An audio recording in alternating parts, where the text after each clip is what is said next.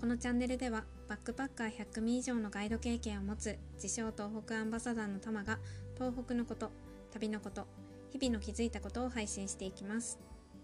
おはようございます。タマです。お盆休みはご実家に帰ることができたっていう方はいらっしゃるんでしょうか、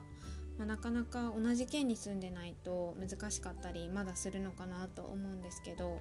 うん、なんか早く気軽に行き来とかできる状態になってほしいなって思います。はい、で今日のお話が冷やし中華は仙台で誕生したっていう話をしようと思います。この夏冷やし中華は食べましたでしょうか？うん、なんか冷やし中華って西日本の方だと冷麺って呼ばれていたり北海道だと冷やしラーメンって呼ばれるようなんですけどもこの食べ物あの発祥の地として言われているのは、まあ、2つあるんですけれどもその1つが仙台にあります。はい、で1937年に中華料理店で売り上げが下がってしまう夏の季節をどうやって乗り越えるかっっていうことと、まあ、仙台って仙台七夕がもうあった時期時期というか、うん、時代だったのでその仙台七夕に向けた商品の開発をしている時に竜亭っていうあのお店の店主さんを中心に夏でも食べられるラーメンとしてリャンバン麺っていうものを出したんですけれどもそれがきっかけっていうふうに言われています。でこのお店は今も仙台にあって営業しています。はい、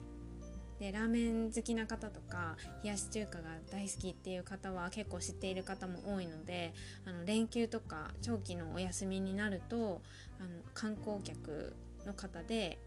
うん、行列ができてたりとかします。はいで私自身はあの冷やし中華はお家で食べるイメージが強くってあの